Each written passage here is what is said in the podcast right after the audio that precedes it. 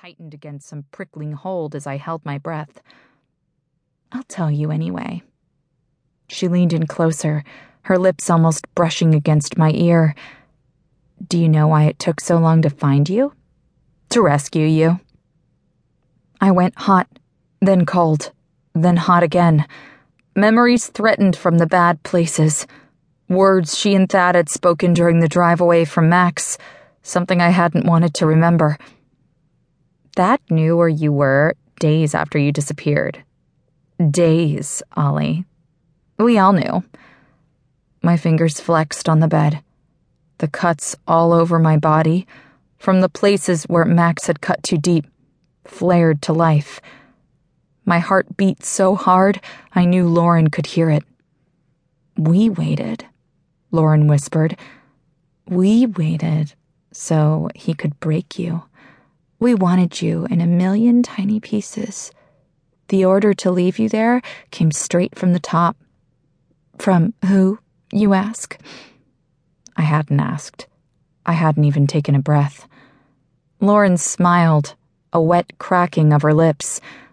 We waited because Hex told us to. Your own father left you there to fall apart. She leaned in and kissed my cheek not sweet, mocking. We waited, Ollie. I reared off the bed and slammed my forehead straight into her nose. It broke, cracking wet like her smile. The blood splattered over me, and she flew backward, screaming and clutching her nose. Blood gushed between her fingers. Her wild, light colored eyes found mine. Mascara ran down her cheeks from her tears, her pretty dark hair disheveled from the tussle. She screamed again, this one muffled against her hands.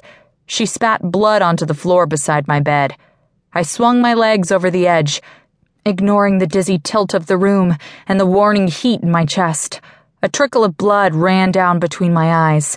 Lauren staggered back as I stood. The door crashed open. Ollie! Ollie, hang on! Stop! Thad. I swiped the blood off my face, smearing it across my forehead like war paint.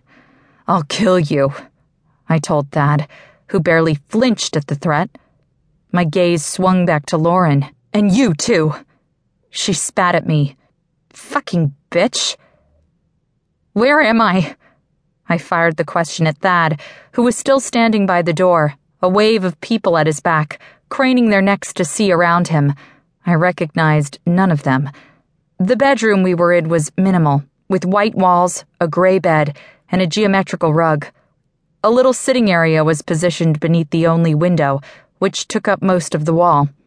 The ceiling stood high, the ductwork exposed. Faded brickwork took the place of paint or wallpaper. Reese! Thad shouted over his shoulder. Get in here and get Lauren, now! A second later, a young man shoved through the crowd and past Thad, tossing a sharp glare my way. I noticed the familiar black scars running down his neck, his tanned skin, and his surfer boy blonde locks as he took Lauren's hand and led her from the room. He'd been in the back seat staring down at me while Thad tried to push my heart back inside my body. My heart, the tightness in my chest. I glanced down at myself and spotted the black stitches holding my skin together, holding my heart inside. We're in Anchorage. Thad told me once they were gone. What the hell for? Why didn't you take me back to the base? To the university? When we spoke about leaving Barrow to meet up with the other halflings, I agreed because it was on my terms. Things have changed since then. Maybe we should talk when you're better. I turned around, my eyes landing on a purple crystal sitting on the bedside table. Hefting it up, I weighed it in my hand. Or we can talk now, if you want, Thad said. He was already closing the door by the time I turned back around. I flicked my chin toward the door.